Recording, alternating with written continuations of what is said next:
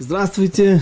Э, мы продолжаем наши занятия по книге Эзры. Сегодня это третье занятие, в котором мы приступим наконец-то к разбору непосредственно э, текста самой декларации, то есть знаменитой декларации, из которой начинается книга Эзры, из которой заканчивается книга Диврея Амим, которая также написана Эзрой. И Сегодня мы посмотрим, э, в, в этой декларации есть всего несколько стихов, и, в принципе, ее можно разделить по, на, на, три, на, на, на три части, на три группы, э, э, которые занимаются различными темами. Значит, давайте прочтем сначала текст. «В первый год царствования Короша, царя Параса, во исполнение слова Господня из уст Ирмияу, побудил Господь дух Короша, царя Параса, и объявил он во всем царстве своем, и подтвердил также письменно следующее – так сказал Корыш, царь Параса. Все царства земли дал мне Господь, Бог Небесный, и повелел он мне построить ему дом в Иерусалиме. Что в Иудее? Кто из вас, из всего народа, его который поднимется в Иерусалим, что в Иудее, и отстроит дом Господа Бога Израилева, того Бога, что в Иерусалиме, да будет Бог его с ним, а всякому, кто остался во всех местах, где бы он ни жил, пусть помогают тому живущие в том месте серебром и золотом, имуществом и скотом вместе с пожертвованием для дома, вместе с пожертвованием для дома Божья, что в Иерусалиме. Так что мы здесь видим? Вначале Корыш утверждает, ведь это его э, документ, который вышел из-под его руки, из-под его пера, так сказал Корыш Паса, все царства земли дал мне Господь Бог Небесный. И повелел он мне построить ему дом в Иерусалиме. Есть список в Вавилонском Талмуде, приводится нашими мудрецами список царей, которые машлу бекипа, машлу или шальту бекипа, то есть владели всем миром. Э, всем миром. Они не могли владеть э, но имеется в виду, что это была мировая империя.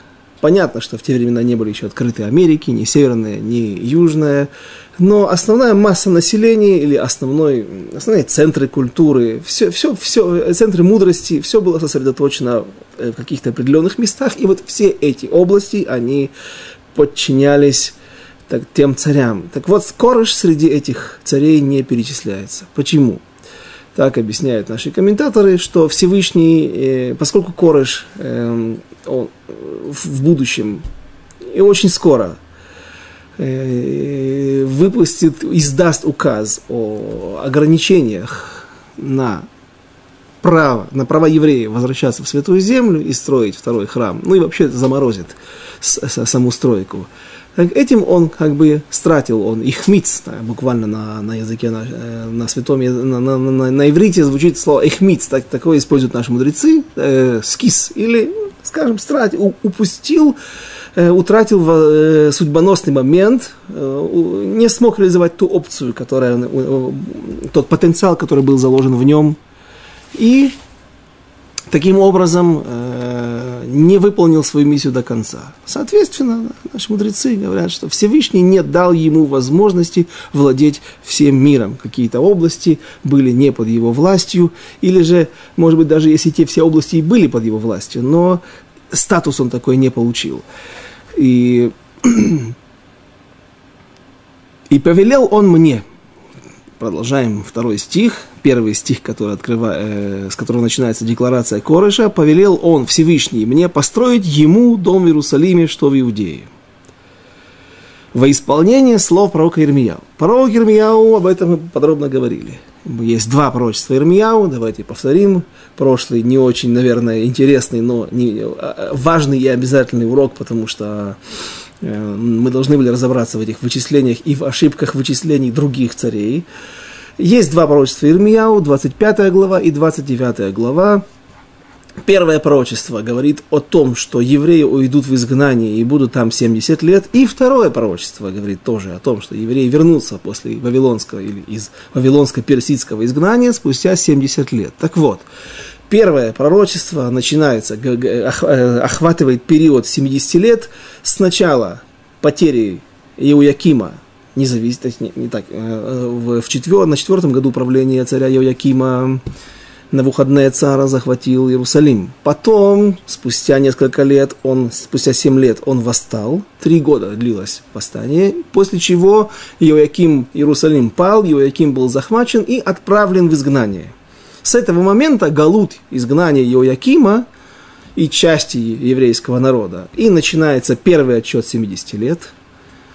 Заканчивается он в момент издания э, э вот э, объявление, потому что мы увидим, что это было не просто не, не, не документ, а именно э, а, ахраза. Ахраза – это декларация. Это была коль, гейвиру коль. По стране, по, по империи прошел, прошли объявления о том, что евреям разрешается возвращаться в Святую Землю. Почему объявление? Потому что э, это очень удобно. Эм, это можно, от этого можно отказаться потом, изменить свои, свои намерения, изменить свои указы. Потому что если бы указ был издан на бумаге и подписан рукой императора и запеча, под, э, поставлена печать, такой указ нельзя отменить. Вероятно, такое поведение, такой, такой обычай был введен, э, такой закон, был введен в Персидской империи для того, чтобы не умалять эм, славу, не умалять э, достоинство престола и всего его кабинета, который находится вокруг него, где принимают решения. Потому что если сегодня мы издали один указ, а завтра этот указ отменяем, издаем новый указ, который его аннулирует, предыдущий, и э, вводит какие-то новые данные для нас, новые указания, э, это показывает то, что, по-моему, там кто-то сидит наверху, кто не очень хорошо соображает. И поэтому был такой закон, что нельзя отменять законы, введенные, которые уже э, указы, которые написаны на бумаге и разосланы по всей империи. И вспоминаем опять Магилат Эстер, свиток Эстер, где после того, как был разослан по всей империи, во все провинции указ о том, что определенного числа можно будет уничтожать всех евреев, после того, как вопрос был решен в нашу пользу, в пользу еврейского народа, то а, указ не был отменен, его нельзя было отменить. А были разосланы новые письма, дающие полномочия евреям защищаться. Защищаясь, можно и убивать. И евреи так и сделали.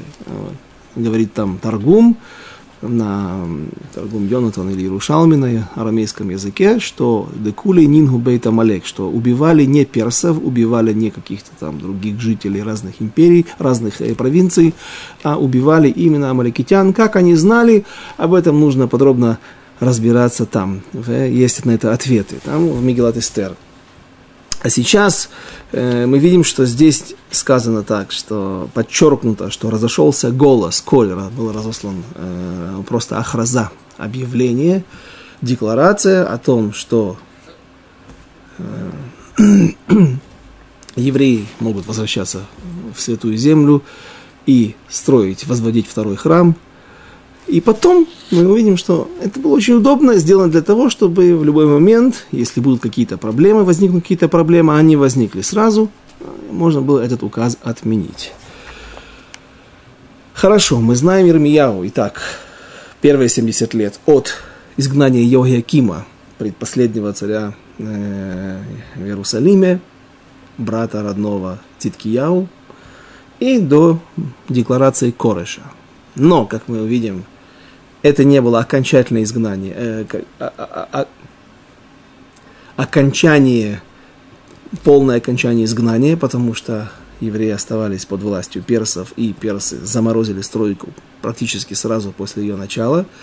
А вот второе пророчество пророка Ермияу, оно говорит о 70 годах, которые нужно отсчитывать с момента разрушения первого храма на Навуходнецером и к моменту, когда второй храм был возрожден, или была восстановлена стройка, начата, вторично начата стройка спустя 18 лет после ее заморозки, и тогда же, э, буквально за, за 2-3 года, евреи достроили второй храм, и вот это было началом или концом этих 70 годов и началом э, изг... э, окончания из Вавилонского изгнания. Хорошо, мы мы знаем о, о словах Ирмияу. И Корыш, очевидно, их тоже знал, как знал и знали другие цари, и ошибочно высчитывали эти сроки. Но здесь сказано, что Всевышний, как давайте прочитаем точнее, и повелел он мне построить ему дом Иерусалима. Где он ему повелел?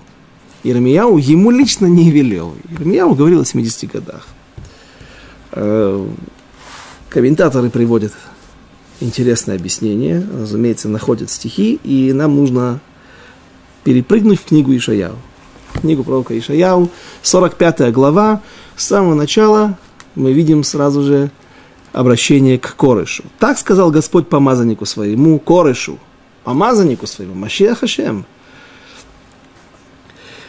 которого я поддержу за правую руку его, чтобы покорились перед ним народы.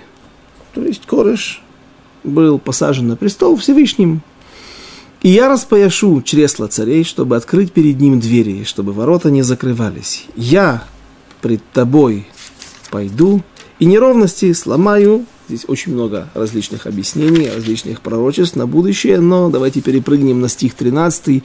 И вот говорит, продолжается это пророчество пророка Ишаяу, и он говорит так, «Я побудил его справедливостью, и все дороги его выровняю. Он построит город мой, и изгнанников моих отпустит не за плату и не за подкуп, сказал Господь Цвакот.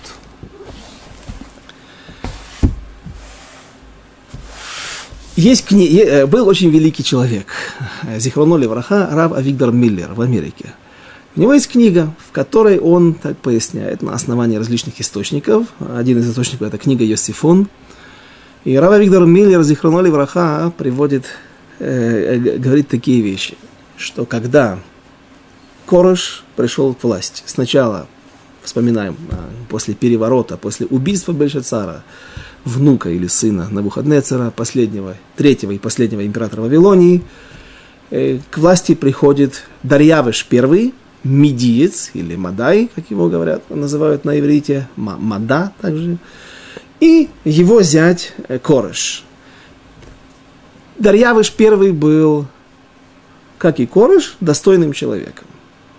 Дарьявыш первый правил всего один год.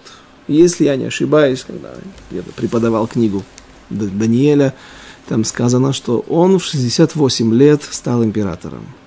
Он очень с уважением относился к Даниэлю, а как же тут не относиться к Даниэлю, если он воцарился на престоле благодаря его расшифровке той фразы, которая была написана кистью на стене. Э, мане, мане, таке упарсин. Такел упарсин. Э, о том, что Дарьявыш первый с невероятным уважением и трепетом относился к Даниэлю, мы знаем из тех историй, которые описаны в книге Даниэля, когда недоброжелатели решили избавиться от влияния Даниэля на нового персидского медийского императора. Э, хватит, 70 лет он практически управлял э, империей Навуходнецера, чуть меньше с того момента, когда он был взят туда. Из, по-моему, он ушел из, из Иудеи, был изгнан вместе с Ханани Мишеля Азария, по-моему, вот как раз в, во время изгнания его Якима. Десятки лет он правит этой империей, и Навуходнецер преклоняется перед ним и все делает по его слову э, хватит. Хотим избавиться от этого влияния. Теперь смотрим, теперь он перепрыгивает плавно э, из Вавилонской империи в новую империю, и начинается то же самое. Они оговорили его, издали специальный указ, что не, нельзя поклоняться другим богам, а только э, богам э, Персии. И э, подставили Даниэля так, что люди увидели, что он, конечно же, молился дома в сторону Иерусалима. Его решили бросить в яму с львами. Хорошо известная история. Даниэль Бегова Арайот.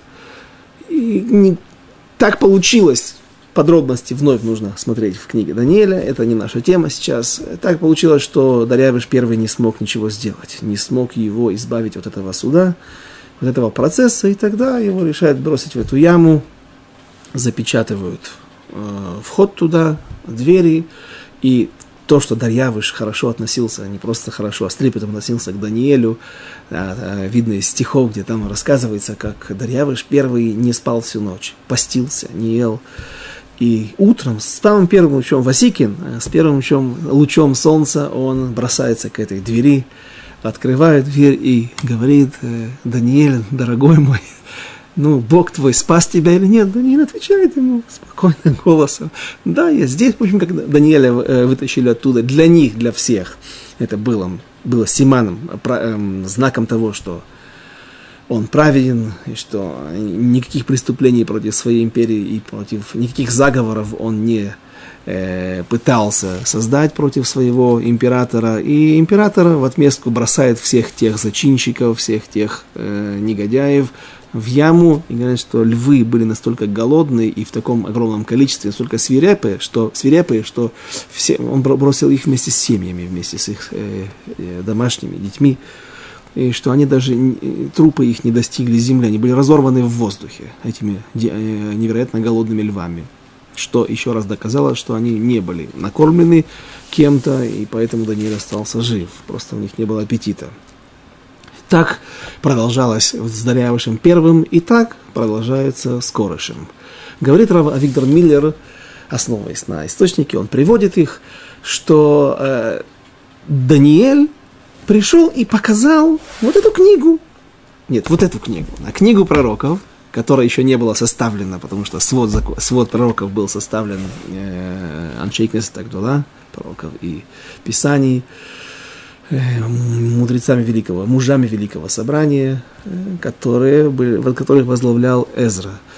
Но он показал пророчество Ишаяу, которые были сказаны за сто лет до этого и пророчество Ишаяу, которое мы только что прочитали, 45 глава, в ней говорится, что вот я посылаю Корыша, и Корыш вдруг видит, что он уже является персонажем в каком-то пророчестве, которое было сказано так много лет назад. Он, конечно же, не Дхам, он, конечно же, был поражен – Э, наверняка было э, произведено какое-то расследование, были взяты различные свитки, которые были у евреев для того, чтобы проверить, что... Ну, тоже об этом пишут комментаторы. Для того, чтобы убедиться, что это не какая-то фальсификация, подтасовка, а что действительно э, это пророчество было сказано, написано сто лет назад, и тогда Корышу ничего не остается. Тут Даниэль раз за разом их удивляет и поражает, своей, попадая в точку каждый раз своими предсказаниями, своими разгадываниями и почти пророчествами. Вот Даниэль вновь приходит и показывает ему, смотри, ты, для тебя, тебе что-то уготовано Всевышним. Не упусти этот момент, не упусти эту возможность. И Корыш начинает правильно. Изначально он стартует хорошо, он разрешает, издает эту декларацию, но он перестраховывается, перестраховывается, чтобы, нет, чтобы была возможность отменить, отменить эту декларацию, и он действительно ошибся. Э, расскажем немножко о Корыше, как он стал зятем Дарьявыша первого. Э, он был, в Персии был закон о том, что э, не может простолюдин быть, восседать на престоле, даже если человек совершил какой-то военный переворот, но если он не обладает царской кровью, если он не имеет отношения к какой-то великой династии, ему ничего не поможет. Народ этот его не примет, и верх, элита верховная тоже его не примет. И как же, какой, какая у него была родословная? Начинается, э, есть, есть есть книга Банаяу. Банаяу – это книга Бен Ишхая на Вавилонский Талмуд. И вот Банаяу Бен Йояд. И Банаяу и Бен Йояда, два тома называется Бен Йояда, два тома называется Банаяу.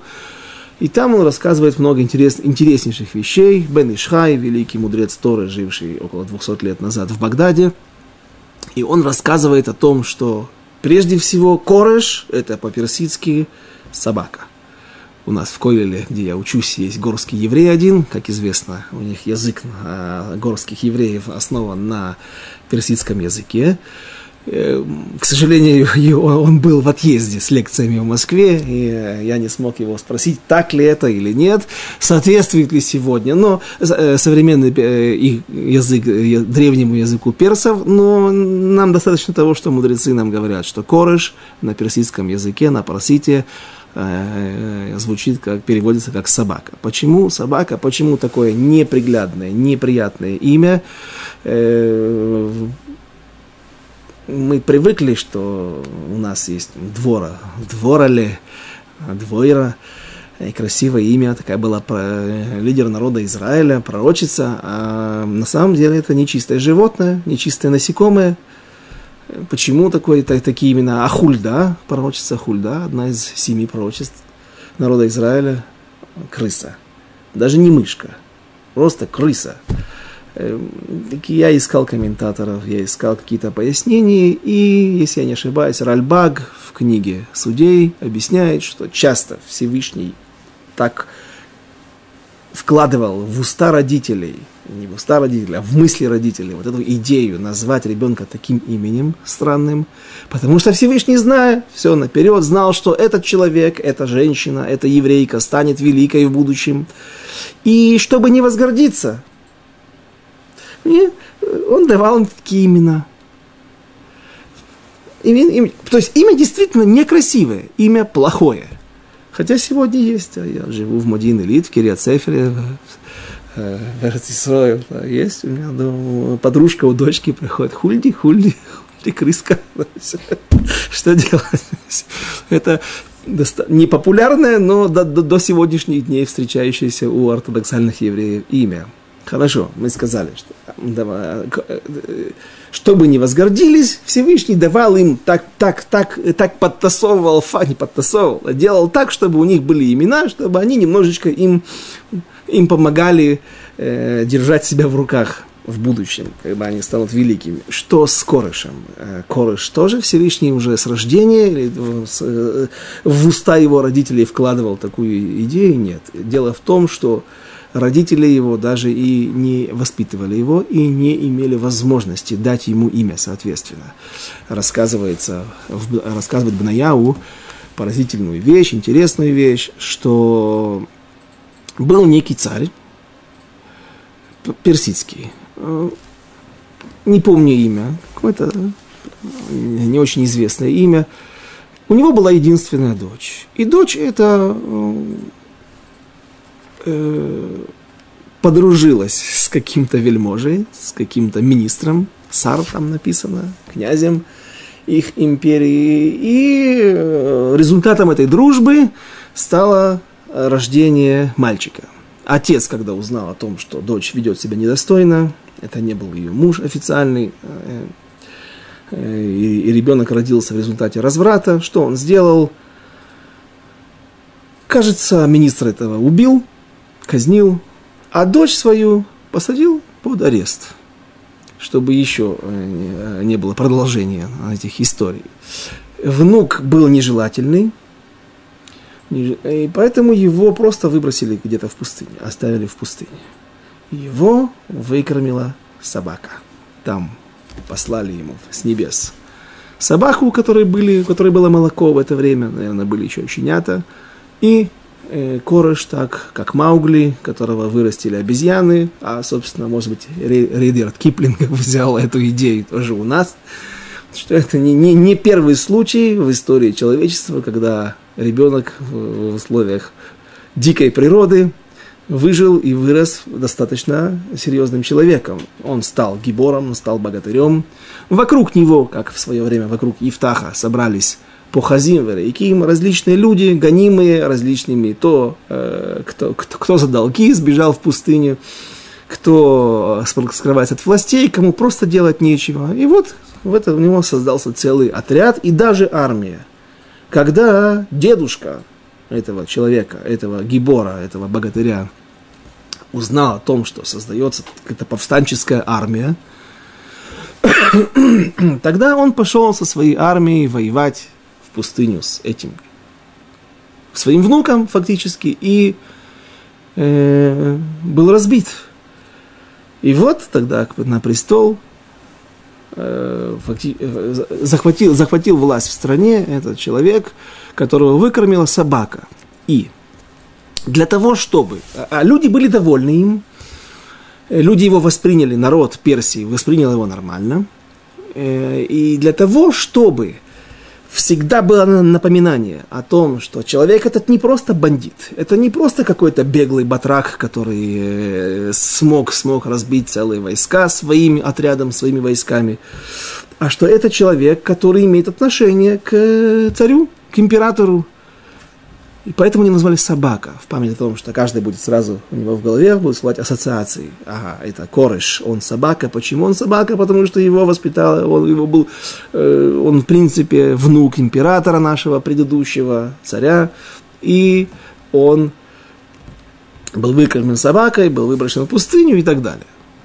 Что произошло дальше, когда Дарьявыш первый стал первым э, новым императором, уже теперь Персии, то есть всей той же империи, Навуходне, созданной Навуходнецером, но под властью Персии. Он, у него была единственная дочь, он ее выдал замуж за персидского императора, не путаем а, вновь, Дарьявыш первый был из Мидии. Э, это зона или территория южного Ирана современного, которая прилегает к, где-то к Персидскому заливу. Э, родственные народы, сегодня между ними разницы нету. И не существует медийцев больше. И вот этот император Дарьявыш I выдал свою дочь замуж за императора Персии, за царя Персии, Корыша, и так Корыш приходит к власти.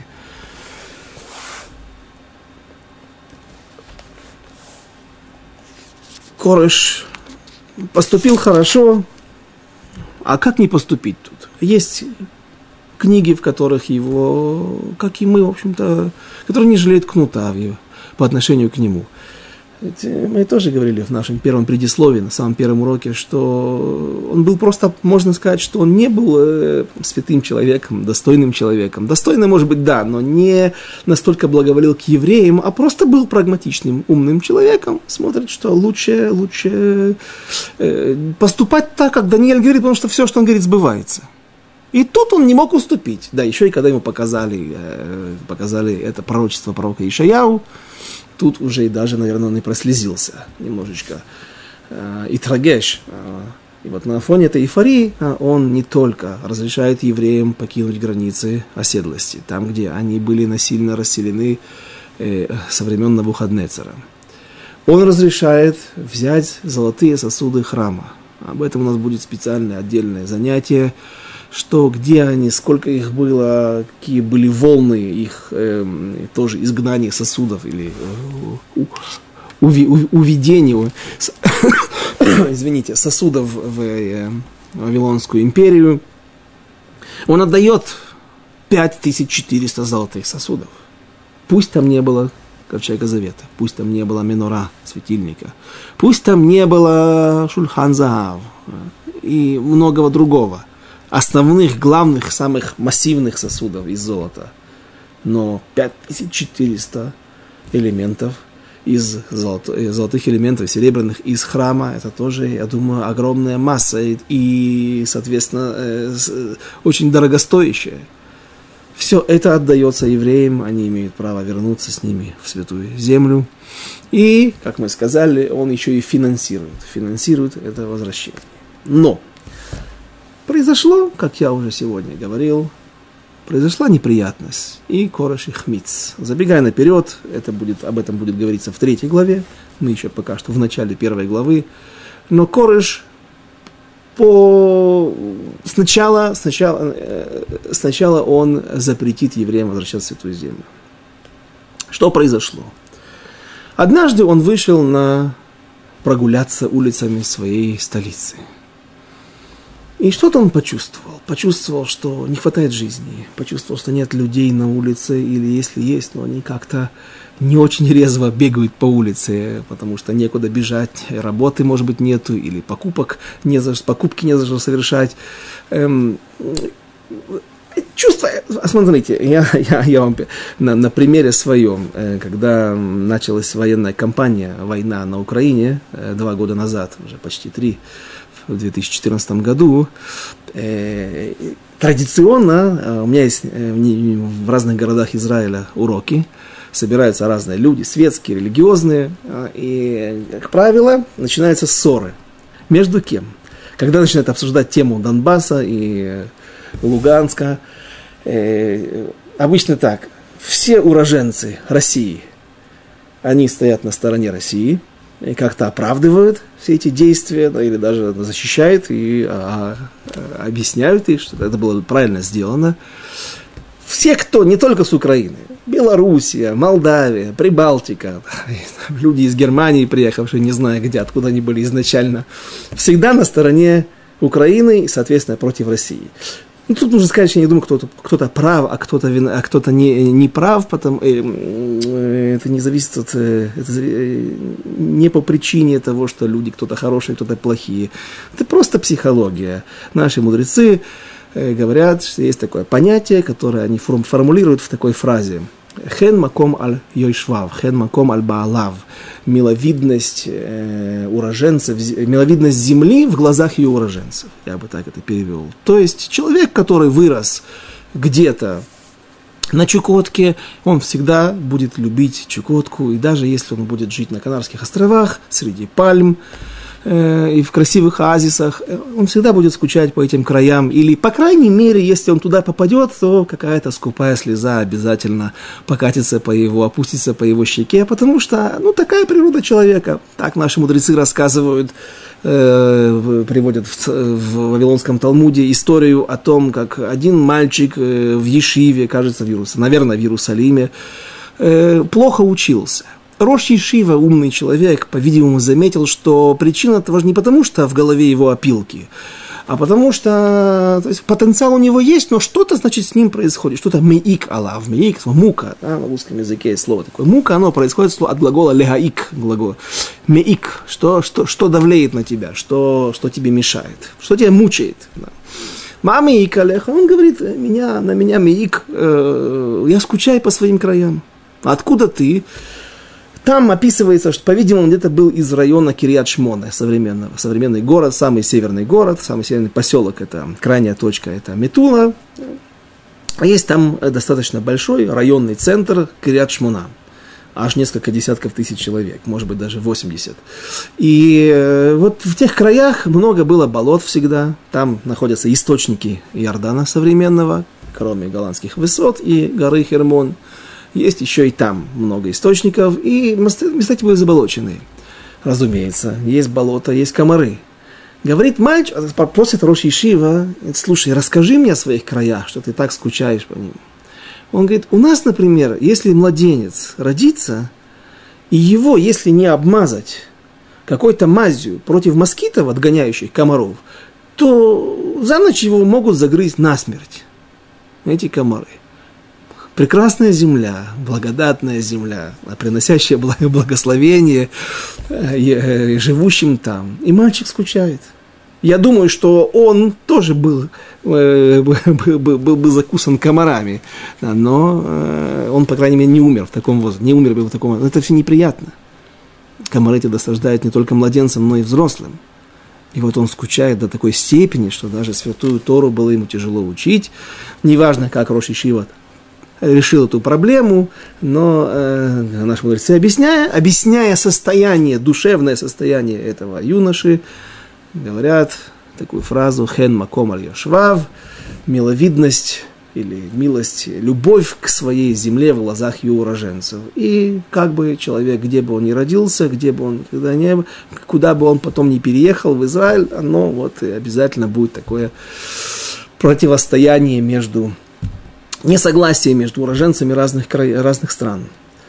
Теперь, я собирался в тот момент, когда эти споры разгорались перед тем, перед началом урока, как правило, я заходил в какую-нибудь студию да, или в какое-нибудь э, помещение, зал, где происходил, должен был происходить этот урок, и там уже была драка между, словесная драка, перепалка между евреями, уроженцами России и других стран СНГ других союзных республик в прошлом. Э, значит, мне сказали, мне дали такое задание, поскольку я иногда выезжаю э, на Украину, в Москву чаще. Э, мне сказали так, посмотри, как там жизнь, как они там страдают, как им там плохо под санкциями. Я приехал, в какой-то из, один из дней у меня было время, и я решил пройтись, посмотреть. Может быть, пошел к каким-то делам, купить что-то в магазине – и вот я вышел вечером на Покровку, в 15 минутах от Кремля, от центра Москвы. как-то не чувствуется, не чувствуется э, каких-то проблем. Что-то вот люди живут, как в блокадном Ленинграде. И проходишь мимо, кабаки гудят, магазины полные. Извините, я понятие о том, что есть перепелиные яйца, узнал в магазине Дикси, недорогом магазине Москвы. В Израиле я перепелиных яиц не видел. Понятно, что нужно смотреть, на, на, насколько у людей есть денег в кошельке, а не что есть на прилавках. Потому что если есть, нет денег, так и нельзя это все купить. Но общее ощущение, что никаких, ну буквально никаких изменений. Э, скажите, Москва тоже отличается от Новосибирска а, или, или еще какого-то другого, другого, другого провинциального города. Но э, однозначно было видно, что жизнь бьет ключом. И э, никто там не страдает настолько, как это хотелось бы, кое-кому по праву или не по праву, это уже не решает. А вот там же был один ученик, который переехал в Москву, потому что как беженец из Донецка. И как-то он рассказывал, что несмотря на то, что несколько сот тысяч человек уехали в изгнание после начала боевых действий, кто куда, кто куда мог, тем не менее количество населения восстановилось уже после, с момента того, как оно упало несколько сот тысяч человек – чуть ли не в половину, практически все население вернулось, и, и он уже, Донецк, вновь почти миллионник. Так вот, он сказал, тем не менее, вот там вот ощущение, как будто бы все, как будто все, жизнь остановилась. Как он это ощущает, опять же, я не знаю, я не интересовался. Но оч- очевидно, что можно это как-то как почувствовать. Воздух напитан, пропитан какими-то какими темами, какими-то движениями, скажем, на современном языке. И Очевидно, что Корыш тоже что-то почувствовал такое, прогуливаясь по улицам своей столицы. Вопрос к своим слугам, к своим э, приближенным. Что происходит? Чего не хватает в стране? Или мне кажется? И отвечает, так рассказывается в Мидраше, отвечают э, его приближенные, его министры. Э, ну, ты, император, сам все это и сделал. Что я сделал? Э, ты издал указ о том, чтобы евреи могли вернуться в Святую Землю. Вот евреи ушли. Вместе с ними и ушло ощущение жизни. Больше там ничего не сказано. Э, мы можем сами пофантазировать, что ушло. Евреи унесли деньги, и мы увидим, что у них не было денег. То есть богатые евреи остались там, в Персии, э, руководить своими фондами, своими заводами, своими предприятиями и продолжать зарабатывать деньги. Помогать деньгами, может быть, тем, кто э, отправился на это тяжелое, в это тяжелое путешествие в Святую Землю и возрождать целину фактически. Что же он мог почувствовать или что, что, что произошло? Вероятно, что ушло много больших, хороших специалистов. Людей, которые, людей из сферы финансов, которые э, могли запускать эти процессы. Знаете, как на арамейском языке называются деньги? Сейчас, совсем недавно, э, в конце пасхального седера мы все, весь народ Израиля, надеюсь, все, э, после окончания пасхального седера, далеко за полуночь, пели один из знаменитых гимнов или песенок, кто как к этому относится, там глубокие смыслы во всем этом. Хад гадье, один козленок, которого купил Аба, которого купил папа, Дезабин Аба Бетрейзузы, которого купил папа за две монетки. Это папа, это отец, это Всевышний, а монет, две монетки, это две скрижали завета, и ими он приобрел Всевышний, приобрел народ Израиля в свое владение.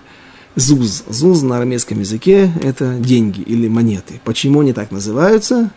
Говорят наши мудрецы, потому что деньги должны лазуз. Лазуз глагол означает на иврите это двигаться. Если, помните, последний огромный всемирный кризис финансовый в 2008 году, с чего начался, я небольшой специалист в этом, но, как я понимаю, поверхностно, на, на уровне обывателя, что началась, началась паника на, на, на, на, в, в области недвижимости, и евреи, евреи, и все налогоплательщики, вкладчики стали сразу же вынимать свои деньги из своих счетов, то есть вкладывать их в чулки и прятать их под свои подушки, под матрасы.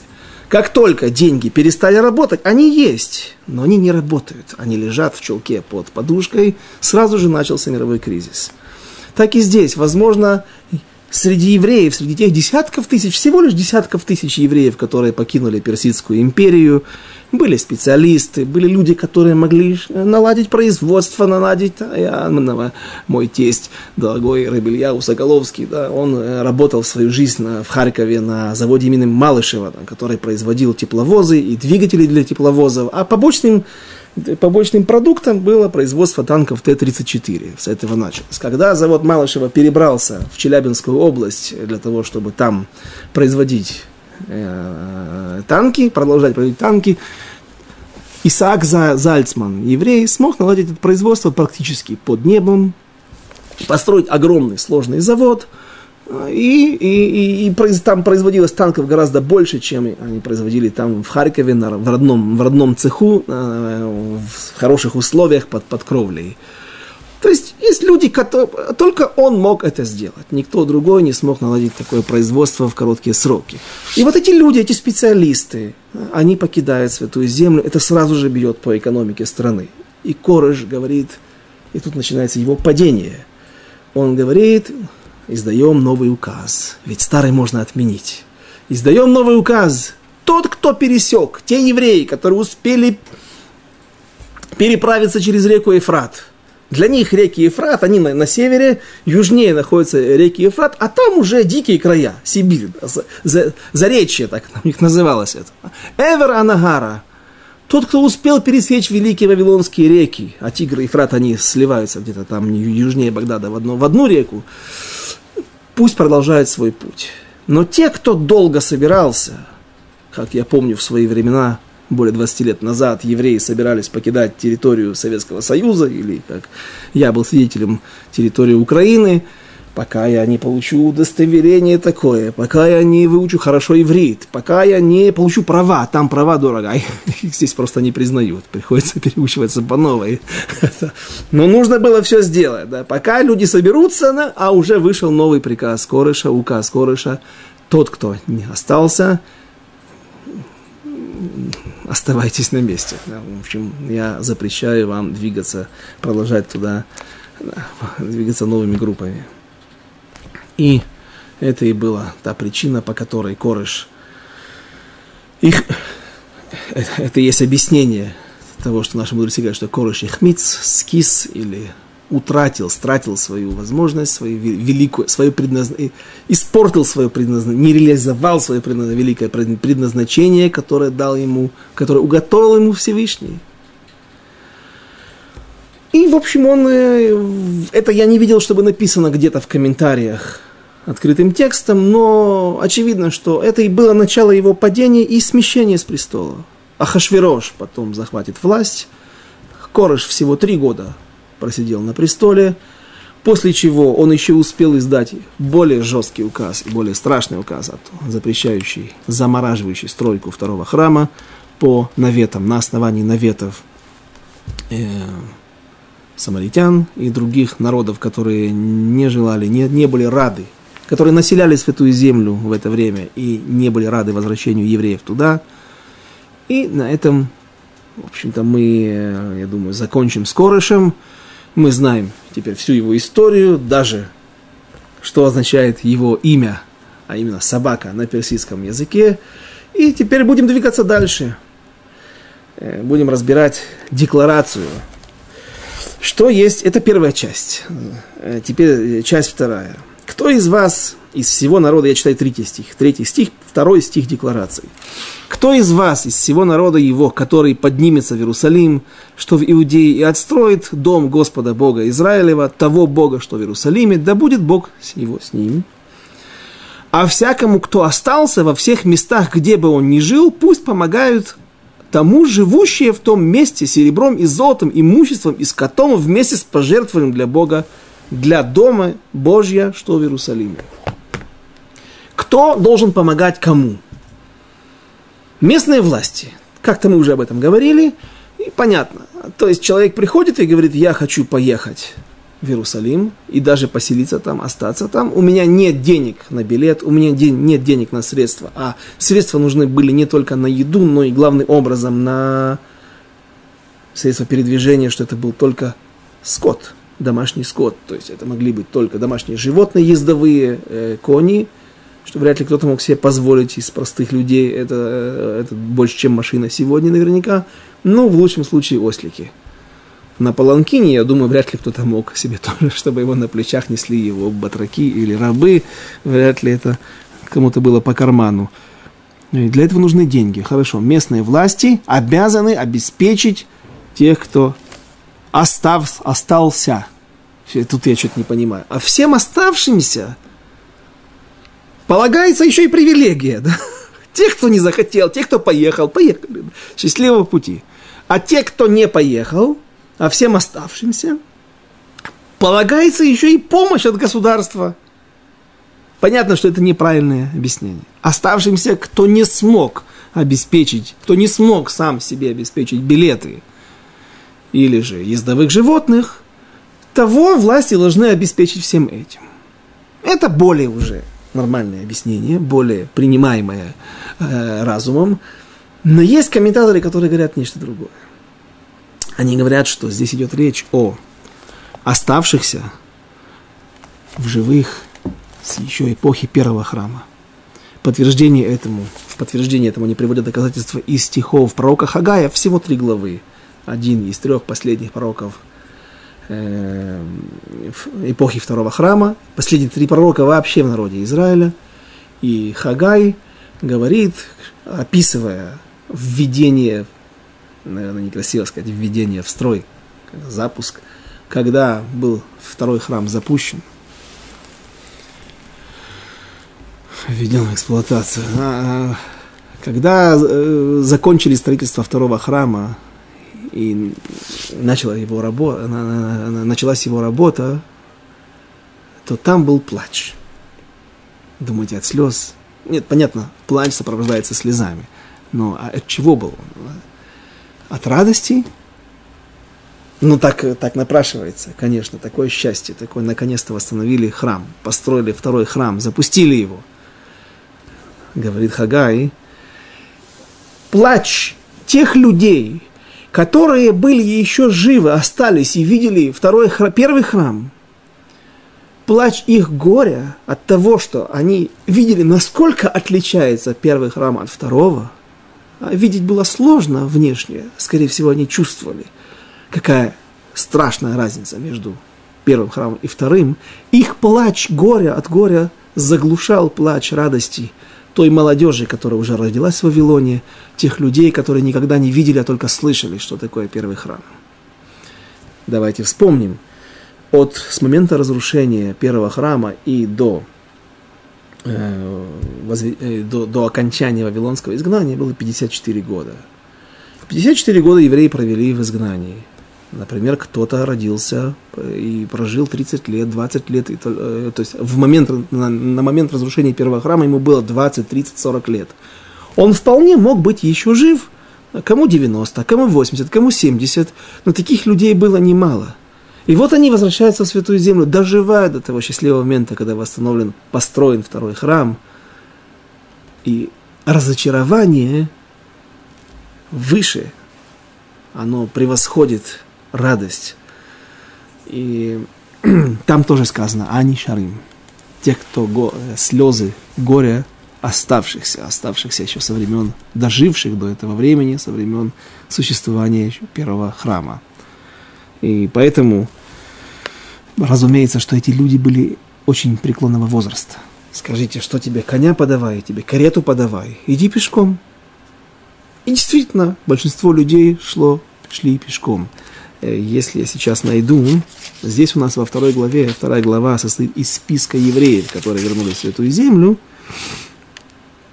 но здесь нету э, количества животных. А вот в седьмой главе, где была гораздо, более, гораздо меньшая группа Эзры, Эзра остался в Святой Земле, э, в Персии, и вернулся только спустя 23 года, а есть мнение, такое смелое мнение – который говорит, что он лишь спустя 80 лет вернулся в Святую Землю. Но общепринято это 23 года. И вот спустя 23 года Эзра, несмотря на то, что руководил, основал, организовал и руководил всей этой алией, всей этой репатриацией из изгнания в Святую Землю, сам пришел лишь спустя 23 года, и у него была, с ним была группа в несколько тысяч человек. Так вот, там, когда перечисляются евреи, перечисляются не только семьи, названия их, имена, а также и описывается количество животных, и количество животных значительно при, при, э, э, значительно меньше, чем количество людей. То есть, кто был помоложе, кто был крепкий еще, нормально со здоровьем все, он мог двигаться ногами, передвигаться на своих ногах, а для стариков их ну никак не перевести. И им никак не вынести такой путь, потому что э, время движения, время, вре, время, э, сколько они провели в дороге, равнялось 4, 4, 4 месяцам. Столько времени, даже если у тебя есть нормальная еда, но все время двигаться, двигаться, двигаться, идти, а это пожилым людям не под силу. Поэтому обязательно нужны были животные, и поэтому вот эти ганишарим, именно к ним обращается корыш, видите, как он с уважением относится к преклонному возрасту, к старикам, он говорит, что их нужно обеспечить животными ездовыми и всем необходимым для того, чтобы они могли вернуться в святую землю. И поднялись главы семейств Иуда, а теперь, после декларации Корыша, пятый стих, мы продолжаем двигаться, продвигаться по первой главе книги Эзры. «И поднялись главы семейств Иуды и Бениамина, и священники, и левиты, все, чей дух побудил Бог подняться, отстраивать дом Господень, что в Иерусалиме, а все окружающие их помогали им серебряной утварью, золотом, имуществом и скотом, и ценностями, кроме добровольных пожертвований для храма. А царь Корыш приказал достать утварь дома Господня, которую на Навуходнецер вывез из Иерусалима и поместил ее в капище богов своих. О золотых сосудах мы поговорим в следующий раз. А здесь можно только добавить, что есть среди наших мудрецы, комментаторы, выступает некая, прослеживается некая критика в сторону глав, в сторону лидеров народа Израиля. Э, что из стиха, также из стиха слышится, что люди, которых побудил дух, которых побудил дух, то есть люди идейные, люди, которые готовы были идти на самопожертвование только ради того, чтобы возвести, чтобы возродить наше присутствие в Святой Земле, и как они тяжело жили, мы об этом еще будем говорить практически на протяжении всей книги Эзры. А что с лидерами? Эзра остался там, мы говорили, Зрубавель, он возглавил первую группу. Были еще лидеры, был Даниэль в это время. Он, кстати, он пропадает. Он исчезает э, с экранов и практически нигде не встречается больше. Об, о каждом из них, о их судьбе мы подробно будем говорить их участие, их э, поднялись ли они в святую землю, смогли ли там остаться, или им пришлось вернуться опять в Персию, как было с многими из них, так произошло с Рубавелем. Так произойдет с Мордыхаем. Мордыхай был в той первой группе среди 42 тысяч человек. И каждый будем подробно разбирать историю каждого человека или каждого лидера как минимум. Но еще бросается в глаза то, что упоминается только два колена, Иуда и Бениамина. И, конечно же, это очень логично, потому что Иуда и Бениамин, они остались вместе, несмотря на то, что